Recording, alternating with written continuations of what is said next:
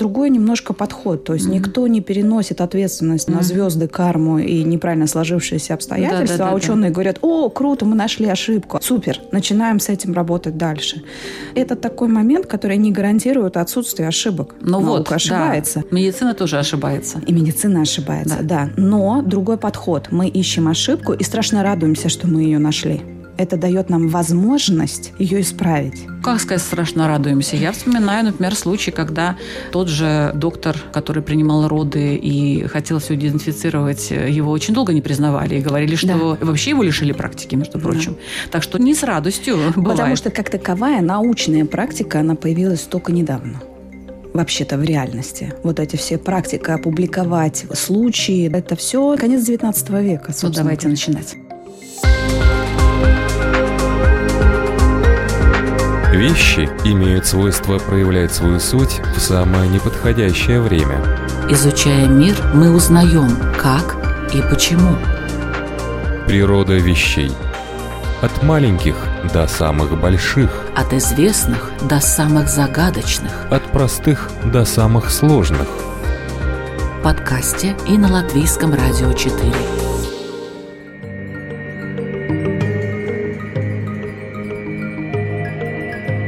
Приветствую вас, дорогие мои любители, узнавать новое об уже известном. Это «Природа вещей» – программа обо всем, что нас окружает, и не только. В студии Латвийского радио 4 Людмила Вавинска. Как лечится современный человек, если он заболел? Конечно, кто-то идет к врачу. Однако иногда и довольно часто отношение к процессу такое. Первый вариант – пройдет само.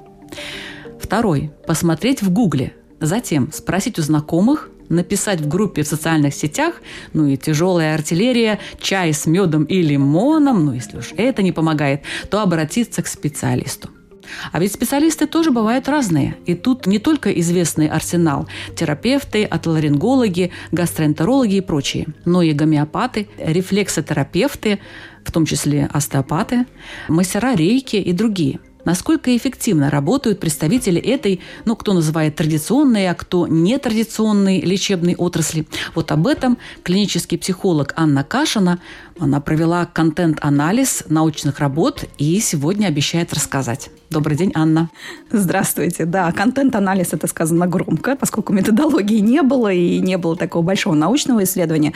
Но была беседа с прекрасным представителем вот этой традиционно-нетрадиционной медицины, и я решила зайти в научную базу и посмотреть, а что же сейчас про это пишут люди, как они сейчас смотрят на гомеопатию или рейки. И действительно оказалось, что очень много работ посвящено тому, чтобы посмотреть, а действительно ли есть какие-то доказательства того, что это все работает.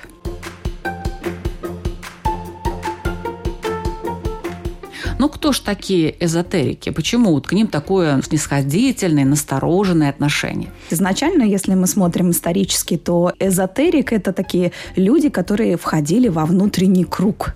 То есть в тот момент, когда ученые еще только-только начинали, это была еще Древняя Греция, и тогда вот эти вот самые-самые приближенные люди, они могли изучать, например, математику, и видят, как на доске Пифагор, например, доказывает свои теоремы, и это был круг самых приближенных учеников, а все остальные сидели за занавеской во внешнем кругу и не видели, они только слышали. И иногда для того, чтобы попасть в этот внутренний круг, им приходилось очень много времени провести, доказать своим терпением и усердием, что они могут.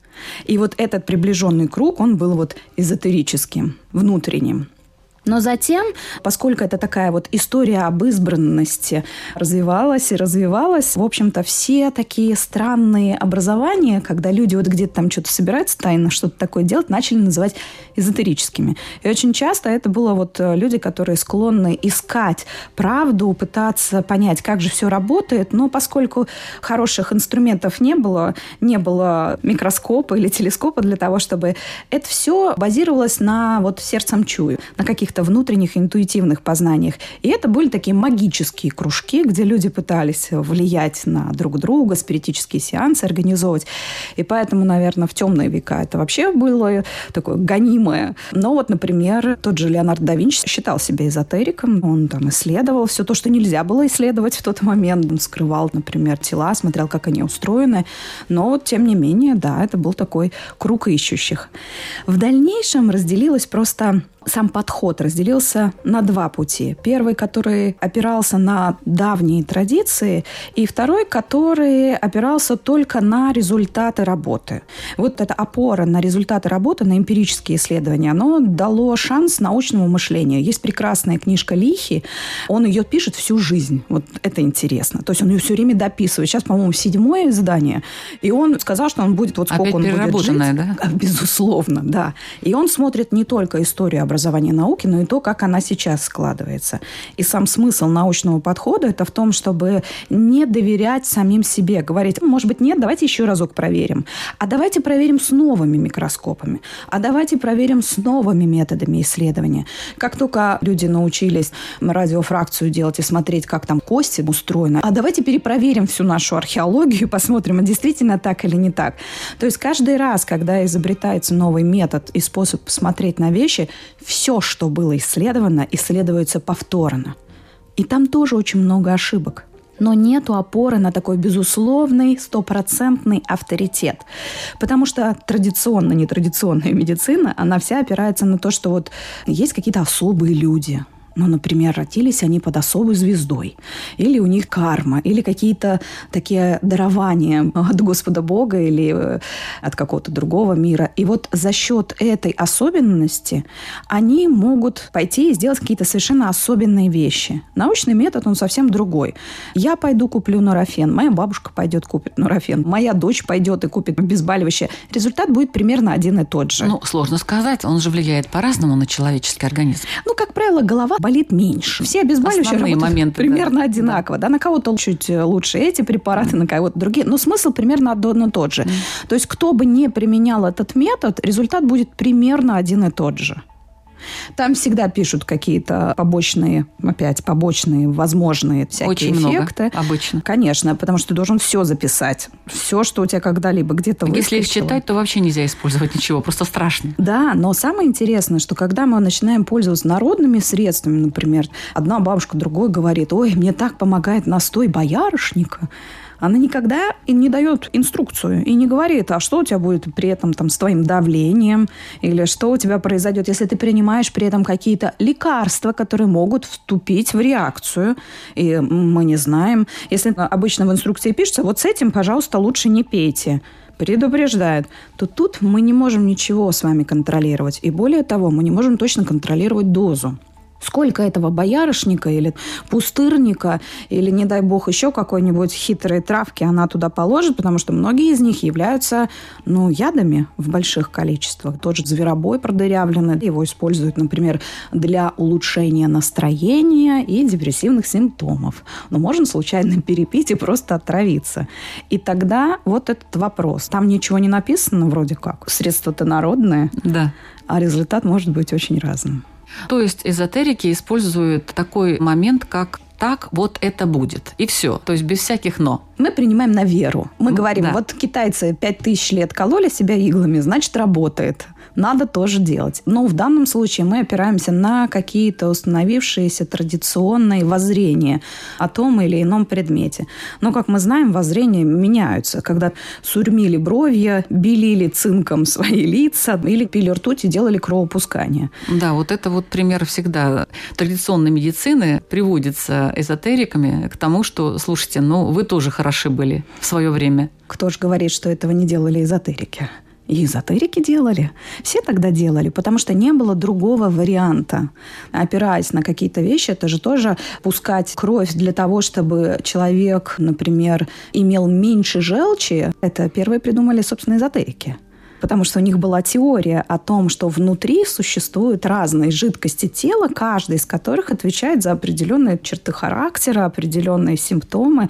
И если мы, соответственно, уменьшаем количество одной жидкости, соответственно, мы как-то там в этом законе сообщающихся сосудов. Но медицина вообще вышла из народной медицины. Конечно, безусловно. Просто изменился подход, и он изменился совершенно недавно. То есть вот эти базы данных с огромным количеством новых и новых исследований, они стали появляться в конце XIX века, когда появилась единая линейка, как мы записываем результаты определенных влияний на те или иные физические объекты, неважно, там, медицина, физика, математика, еще что-то, но есть определенная форма. Вот мы все по этой форме что-то пишем. И иногда там бывают трагические ошибки. Как мы помним, единственный голландский ученый, получивший Нобелевскую премию, это ученый, который изобрел лоботомию.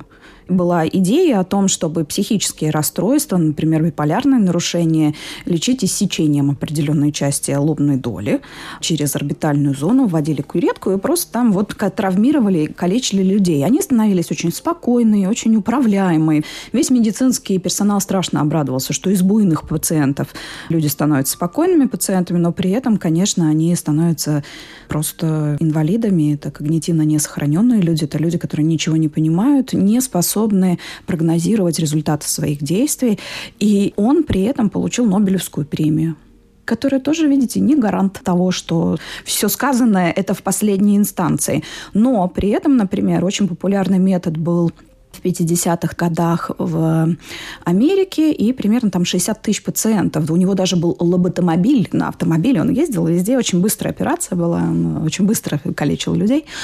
И даже, например, дочь Кеннеди пострадала от этого, у которой были тяжелые биполярные нарушения, и она дожила до 86 лет, но при этом, конечно, она была на уровне развития 3-5-летнего ребенка. А, например, в Европе и в Советском Союзе тогда очень скептично сначала подошли к этому. И ни в Европе, ни в России это не стало популярным методом. Примерно 500 человек попробовали, сделали. Причем делали другим способом. То есть не целую область выбирали, а просто делали один надрез. И это была более щадящая операция. Она не так сильно калечила людей. И, конечно, немножко другие последствия. Эпилептические припадки, которые были обязательны, через 7 лет не наступали. И, тем не менее, было видно, что это не работает. И люди сказали, это не работает. И в этом есть разница между традиционным, таким нетрадиционным подходом и научным. Научный подход, когда мы видим, не работает, и прям пишем в инструкции, не работает с этим и этим, не работает так-то и так-то, имеет такие-то опасные последствия. И мы все время перепроверяем. Природа вещей. От малых до самых больших, от известных до самых загадочных, от простых до самых сложных. В подкасте и на Латвийском радио 4.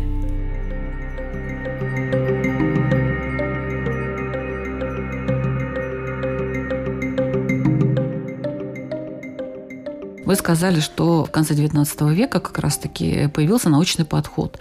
Но в это же время в той же Европе появилась гомеопатия. Да, конечно, потому что люди все время ищут. А еще появился Мессер, например, который пытался лечить полем. И Фрейд был, например, его учеником, и он тоже думал, а как мы своим вот этим состоянием можем влиять на пациента. И иногда там есть какая-то здравая мысль, но она может исследоваться, и либо да, мы видим через какое-то время, что это работает, либо нет. Я как человек, который не использует гомеопатию, для меня вообще было это абсолютно не связанным с научным методом лечения. И я с удивлением обнаружила, что есть очень много исследований, которые, кстати, в основном написаны гомеопатами, надо сказать, для того, чтобы посмотреть, работает, не работает. Эффективность не очень велика. Но, например, я очень была удивлена, обнаружив, что на сайте РСУ есть отдел, который касается того, чтобы за 2 года получить переквалификацию врача-гомеопата. Да. Он врач. Да. Он врач классический, изначально, но и гомеопат. Да. Вот это то для меня было удивительно. Ну, а вот для меня не удивительно. Я, конечно, сама отношения не имею к медицине прямого, хотя у меня мама доктор. Косвенно имею, но прямого нет. Не могут найти решение каких-то проблем. И они пытаются освоить какие-то другие области. Да, возможно, они такие под вопросом. Но хотя бы что-то пытаются. Да. Вот. Значит, классическая медицина где-то она никак не может. Конечно, потому что, естественно, что мы все время смотрим, а работает или не работает. И, например, как мы знаем, есть целая куча неизлечимых заболеваний, есть вещи, которые мы не знаем, как исправить. Например, вдруг случившийся диабет мы не можем отмотать назад до первоначального состояния, хотя диабет второго типа возникает в какой-то момент. То есть до этого же все работало, и люди до сих пор не знают, как сделать по-другому. Онкология – это такая область, где очень сложно идет прогресс, и где действительно такое традиционное лечение, оно очень жесткое. И еще неизвестно, кто как выживет в результате этого лечения. И это очень тяжело. И, естественно, все зависит от стадии, когда это делается. Но до сих пор мы не можем сказать, что у нас есть таблетка от рака. Да. Ну, я не только про рак, а рак – это вообще отдельная тема. Да. Но, в принципе, люди начинают понимать, что вообще-то каждый человек – это индивидуум со своими особенностями. И иной раз кому-то нужно одним лекарством лечить тот же насморк, а другому – другим. И не нужно говорить, что насморк пойдет через 7 дней. У некоторых он вообще никогда не проходит. У некоторых через 14, у некоторых через 2. То есть у всех по-разному. Этим, наверное, отличается гомеопатия, тем, что она пытается. Я не хочу сказать, что 100% есть результат, но пытается индивидуализировать то, что применяют. Да. И в этом случае очень сложно сделать правильное, методологически правильно построенное исследование, потому что, к сожалению, когда мы смотрим, например, как регулируется давление у пациентов при применении гомеопатии, мы видим, что давление не регулируется. То есть мы не можем измерить. Результат сравнимый с плацебо. То есть есть люди, которым становится легче, но прямого воздействия нету. Мы не можем посчитать секунды, минуты, как именно будет воздействовать. Но, может быть, методы исследования не совсем такие правильные? Может быть, не та линейка. Но пока скорее нет, чем да. И везде написано, давайте исследовать больше, давайте делать больше исследований для того, чтобы посмотреть, может быть, есть какая-то взаимосвязь. А вот пока я слышу большей частью только критику. То есть не исследование, а то, что да это вообще ерунда, да что-то они там разводят, да по 10 раз они по 1000 раз разводят, там ничего нету, лекарства там нету. Но это не научный подход, скажем так. Ну вот научный подход – это вот зайти в базу данных PubMed, например, или какую-то другую, да, и посмотреть, а что там публикуют ученые, которые вот какое-то время занимались этими пациентами вот этим методом. И надо сказать, что наука как таковая, она у нас много тысяч лет складывается, но именно этот подход, когда мы смотрим, как это делали другие, и мы очень быстро можем посмотреть, поскольку сейчас интернет нам позволяет посмотреть это исследование. И в основном врачи полагаются на метаанализ. Вот метаанализ плохой. То есть стадии, когда мы изучаем опыт одного пациента, одного врача, хороший, хорошо описано, понимаем, что делается, метаанализ говорит, нет результата. И то же самое примерно с рейки. Понятное дело, что когда человека гладят, с ним разговаривают, с ним беседуют, ему становится легче, он чувствует поддержку, помощь, но она скорее такого психологического характера. А вот эта высшая энергия пользования, которой должно было бы помочь пациенту, оно здесь как бы немножко ни при чем. Судя по исследованиям. Рейки больше изучали.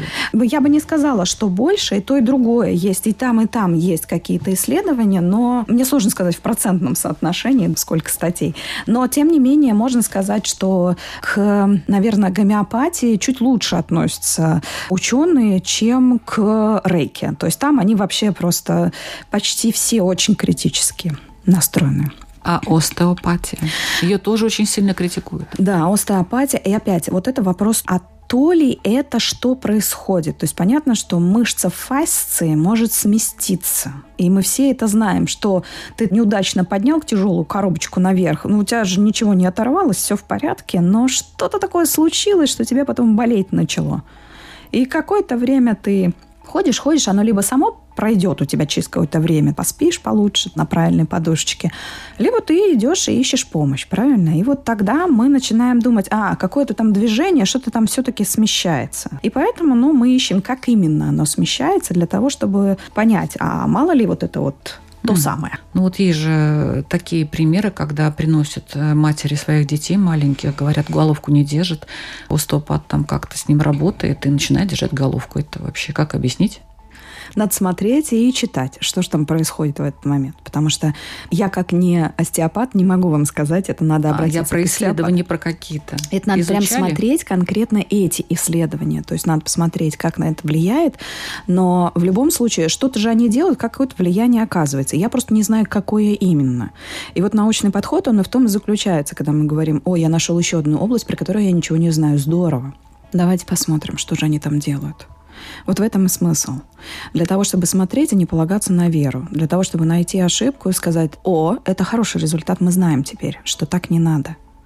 Хороший результат – найти ошибку. Плохой результат – это когда найденная ошибка нивелируется за счет каких-то обстоятельств. Мы говорим: в это время звезды неправильно стояли, или у вас карма неблагая, там что-то с вами не так.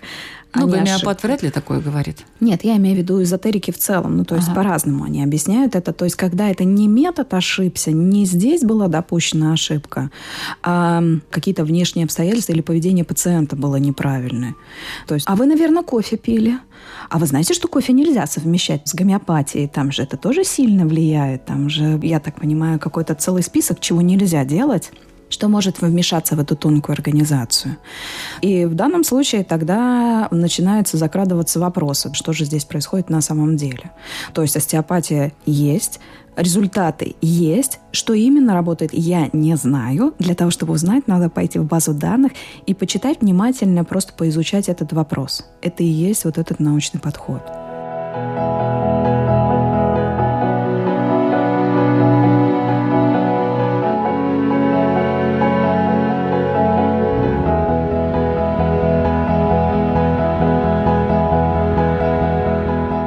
Об эзотерической медицине и ее эффективности сегодня в программе «Природа вещей» говорим с клиническим психологом Анной Кашиной.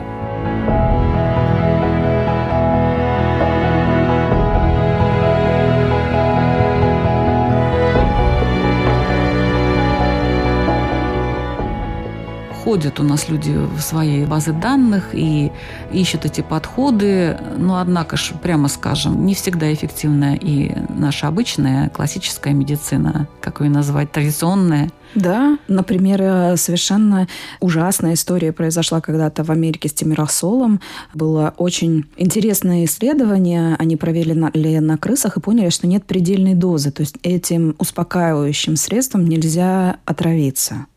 И они сказали: отлично, супер, давайте скорее выпишем всем беременным и кормящим матерям, чтобы они могли успокаиваться и спать, например, хорошо по ночам. И все, да, действительно пили. А потом целое поколение детей было рождено с уродствами. И это очень сильно влияло на формирование плода. И даже тогда, когда это обнаружили, еще 10 лет это лекарство продавалось, например, в Японии, докуда как бы слухи не дошли. То есть, на самом деле, не научный подход, а слухи. Ну, не слухи не дошли. Это я в данном случае, наверное, неправильное слово. Ну, то есть, в этот момент еще не было единой вот этой интернет-базы данных, которую каждый день можно зайти, проверить и узнать. Исследования уже были, но вот этого доступа до единой системы, когда любой врач, там, любой ученый может зайти и посмотреть, что сейчас с этим происходит, ее не было. Поэтому я и говорю, наука-то была она давно, люди давно пытаются понять, как устроена Вселенная, или как устроен человек, или как мы можем помочь человеку.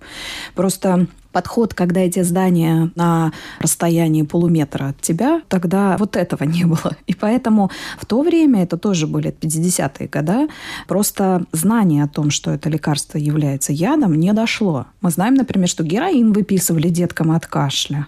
А Зигмунд Фрейд, например, любил кокаин и кокаиновые вечеринки, поскольку это хороший стимулянт, он лучше, чем кофеин, он придает бодрости и способствует концентрации, но при этом он вызывает целый ряд других эффектов, не считая привыкания, которые потом в итоге-то его и привели к тому, что он умирал от рака гортани. Ну вот человек, так вот послушав или почитав что-то и увидев какие-то такие примеры, он думает: да ну его, я вообще никакие лекарства не буду лучше пить, вообще не буду к врачам ходить. Врачи те же люди, они тоже ошибаются. Это не Господь Бог в белом халате. Меня волнует, например, то, что постоянно везде, где только, обязательно парацетамол. У нас просто вот тренд такой. Парацетамол – это я... очень насторожно к таким вещам отношусь. Нельзя все лечить одним лекарством. Начиналось все это, по-моему, с температуры, потом как-то он распространился уже на все практически заболевания. Приходишь к врачу, он говорит: вы парацетамол пили? Ну, а если нет, то что? Все? Я ничего не знаю про парацетамол. Я ничего про него не читала. Я к тому, что есть лекарства, которые в тренде. Да. Понимаете, раньше был, допустим, аспирин. И все пили цитрамон. Ну, от всего практически. Кстати, неплохое лекарство. Оно до сих пор существует. Сейчас у нас парацетамол. Вот эти вот тенденции в медицине, они тоже опасны, между прочим. На самом деле, я думаю, что есть эволюция во всем научном мире, в том числе в медицине и во всех других областях. Всегда есть такие тренды. И всегда есть идеи, которые отмирают, и мы видим, что это не работает, и они не выживают. И всегда есть тренды на что-нибудь, когда все начинают им пользоваться, видя какой-то результат, говорят: «О, здорово, давайте вовсюда». И проходит какое-то время, накапливается опять какие-то данные, и мы говорим: наверное, вовсюда не надо. Там аспирин может, наверное, ухудшить свертываемость крови, а потом вдруг внезапно срочная операция, а ничего не свертывается. О, боже, какой ужас. И вот тогда начинается какое-то другое. Давайте поищем альтернативу. И опять новый какой-то тренд. То есть это неизбежно, потому что я думаю, что сам этот мейнстрим всегда бывает у нас. Если мы говорим про социологию, про социальную психологию, то мы говорим, что есть такие спирали молчания, когда есть какие-то объекты, про которые другие не говорят, и поэтому другие это и не исследуют. Или, например, новости. Вот мы начинаем рассказывать про какую-то историю, и тогда все другие подхватывают эту идею и тоже про нее рассказывают. А другие вещи как будто находятся за кадром. Это не значит, что это специально кто-то придумал, а просто вот пошла волна. И вот все про это разговаривают, потому что это становится исследуемо, много подобных уже исследований написано, а проще всего написать свою работу, основываясь на чужих уже работах. Конечно, конечно. Но вот есть люди, которые живут даже в наше время, в нашем 21 веке, живут только на каких-то натуральных средствах, на гомеопатии, и вот как-то живут они. Да, я даже видела одну женщину, которая ела свою плаценту. И есть очень разные люди. Есть люди, которые до сих пор практикуют уринотерапию, причем не только внешне, но и вовнутрь. И не только, например, сама бабушка лечится, но и внучку, например, может налить, потому что, ну вот это же прекрасное, хорошее народное средство. А потом попадает с каким-то сепсисом вообще ужасным. То есть бывают разные истории. А бывает и не попадает. А бывает и не попадает. И тогда мы говорим... И живет себе спокойненько. Это из-за этого. Но, может быть, не из-за этого, вопреки. То есть, несмотря на это, мы не знаем, потому что надо смотреть конкретно. Организм человека, он такой не хрустальный. Мы очень здорово адаптируемся подо все. Очень быстро организм приспосабливается для того, чтобы попытаться вывести, например, какие-то поступающиеся яды. Достаточно посмотреть на циррозную печень алкоголика, который пьет много-много лет ужасные вещи и травит себя, и может прожить достаточно долгую жизнь. Но что при этом происходит попутно с его организмом, это скорее вопреки, чем благодаря. Хотя он же тоже лечится. Стопку вечером для давления или там еще чего-нибудь. Но это не эзотерика. Нет, но это подход эзотерический. Такой, который мне там один хороший человек сказал, все же знают, а мой дед курил и 70 лет прожил. Это такой вот опора на опыт без подтверждения. Природа вещей. От малых до самых больших, от известных до самых загадочных, от простых до самых сложных. В подкасте и на Латвийском радио 4.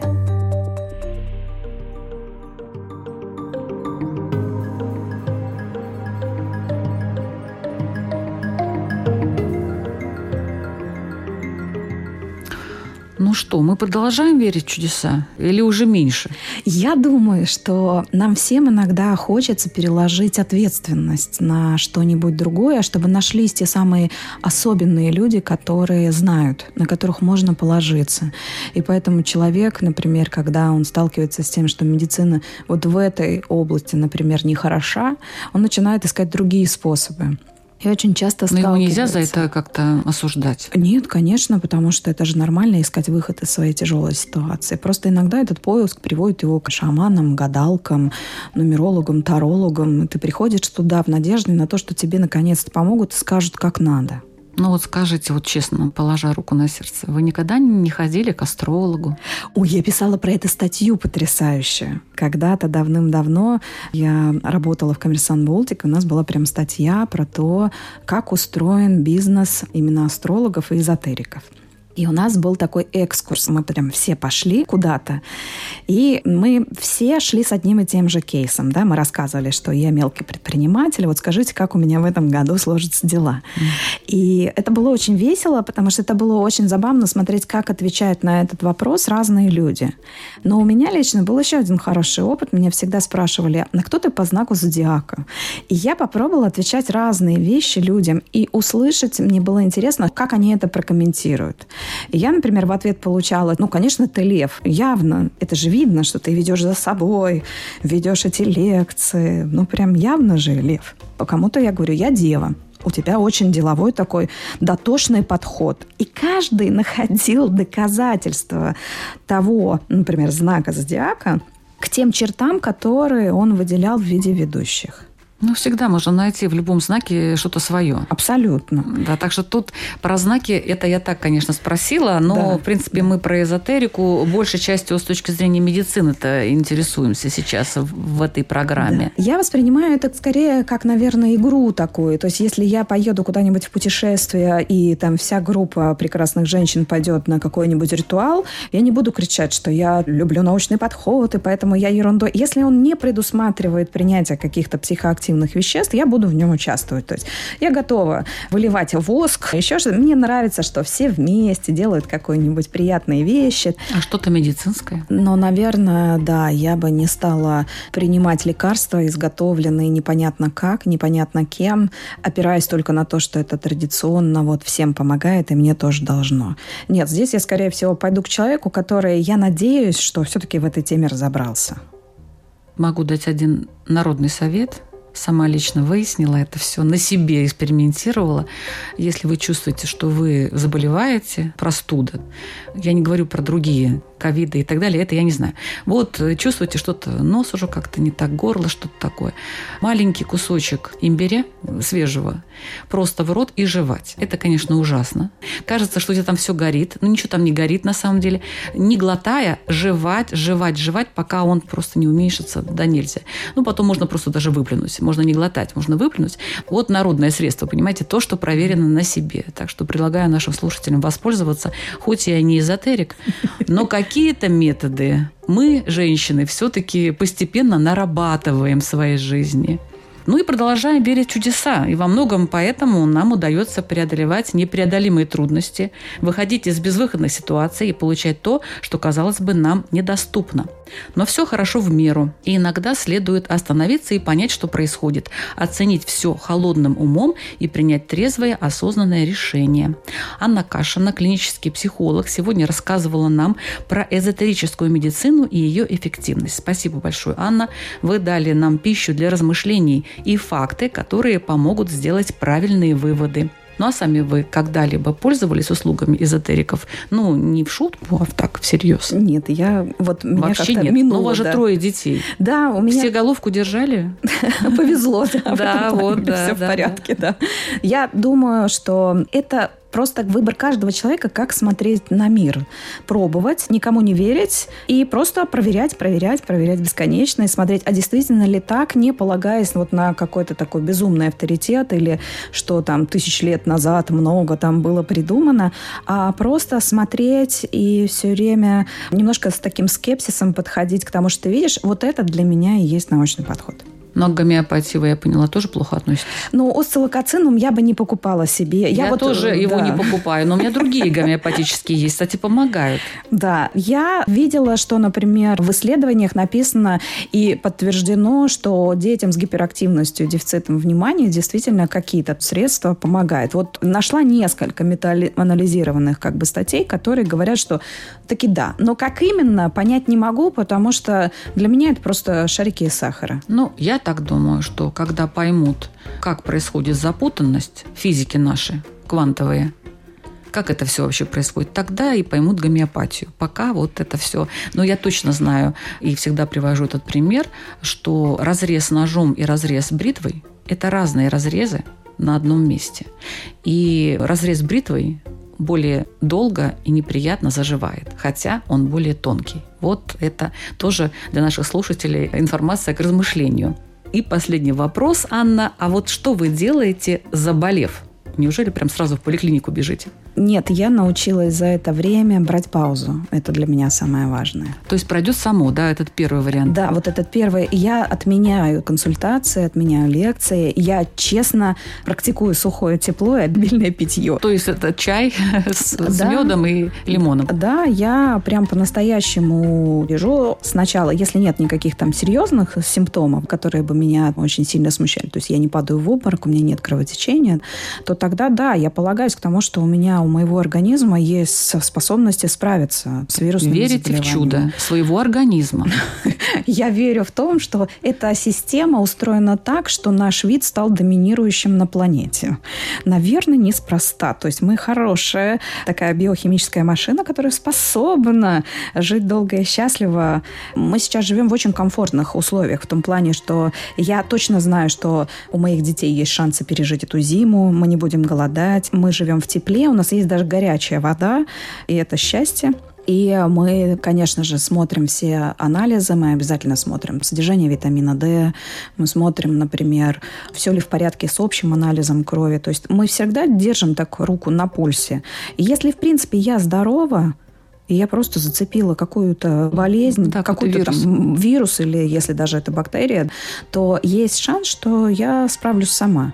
И только если симптомы не проходят, и на них накладываются уже потом впоследствии другие симптомы, то имеет смысл, конечно, тогда обращаться к врачу и говорить: ой, мой насморк не проходит уже, 7 дней прошло, ничего, улучшений нету, скорее, наоборот, хуже. И, может быть, это уже какой-то тонзиллит или клепсиелла, и что-то у меня там живет внутри активно, и мне нужны более такие... агрессивные методы. Нужно устроить битву каких-то хороших бактерий с плохими. Да. Артиллерия тогда полная. Да, тогда полная артиллерия. Тогда я иду к врачу, конечно же. И стараюсь, если есть возможность, я из тех людей, которые, например, делают мазок прямо и смотрят, а что ж там живет-то? Что ж за колония? И к чему она резистентна? Чтобы... Следите, да, за тем, что делает доктор. Не просто так отдаетесь ему. Я знаю, кто следит сам. Я прямо иду к тем, кто следит. Да, кто не говорит, а давайте попробуем вот сейчас выпить такой-то антибиотик. И тогда, да, конечно. Выбирайте врачей. Врач – это тоже наука, и это искусство где-то. Да. И это призвание. Да. Я выбираю людей, которые с похожим подходом. Они тоже смотрят на результаты, они смотрят на какие-то цифры. Мы там вместе на две головы кумекаем, что делать. Я, как пациент, беру на себя ответственность, что я действительно не буду скакать, прыгать, выходить на тренировку, идти в баню, потому что, 31 число, как же не пойти-то. То есть я беру на себя свою долю ответственности. И если мне выписан, например, курс антибиотиков в течение 7 дней, я пью их 7 дней, хотя мне на 3-й день становится лучше. Но там курс, да, это серьезно. Да, я понимаю принцип, мне объясняют, почему, и я не хочу сделать эту бактерию несчастную, резистентной конкретно к этим антибиотикам, чтобы потом мне не пришлось еще что-нибудь более серьезное. То есть не будем обвинять врачей тоже в том, что вот они там где-то недоработали. Участие должно быть и пациента. Абсолютно. И если в 1895 году средняя продолжительность жизни женщин и мужчин в Латвии была 54 года, то теперь она все-таки за 70. И поэтому можем сколько угодно говорить о том, что у нас очень много плохих специалистов, но, тем не менее, общая продолжительность жизни все-таки растет, и качество жизни все-таки улучшается. Анна Кашина, клинический психолог, ведущая программы «Природа вещей» Людмила Вавинска, компьютерный монтаж Ингрита Бедела. Спасибо вам за внимание, будьте здоровы!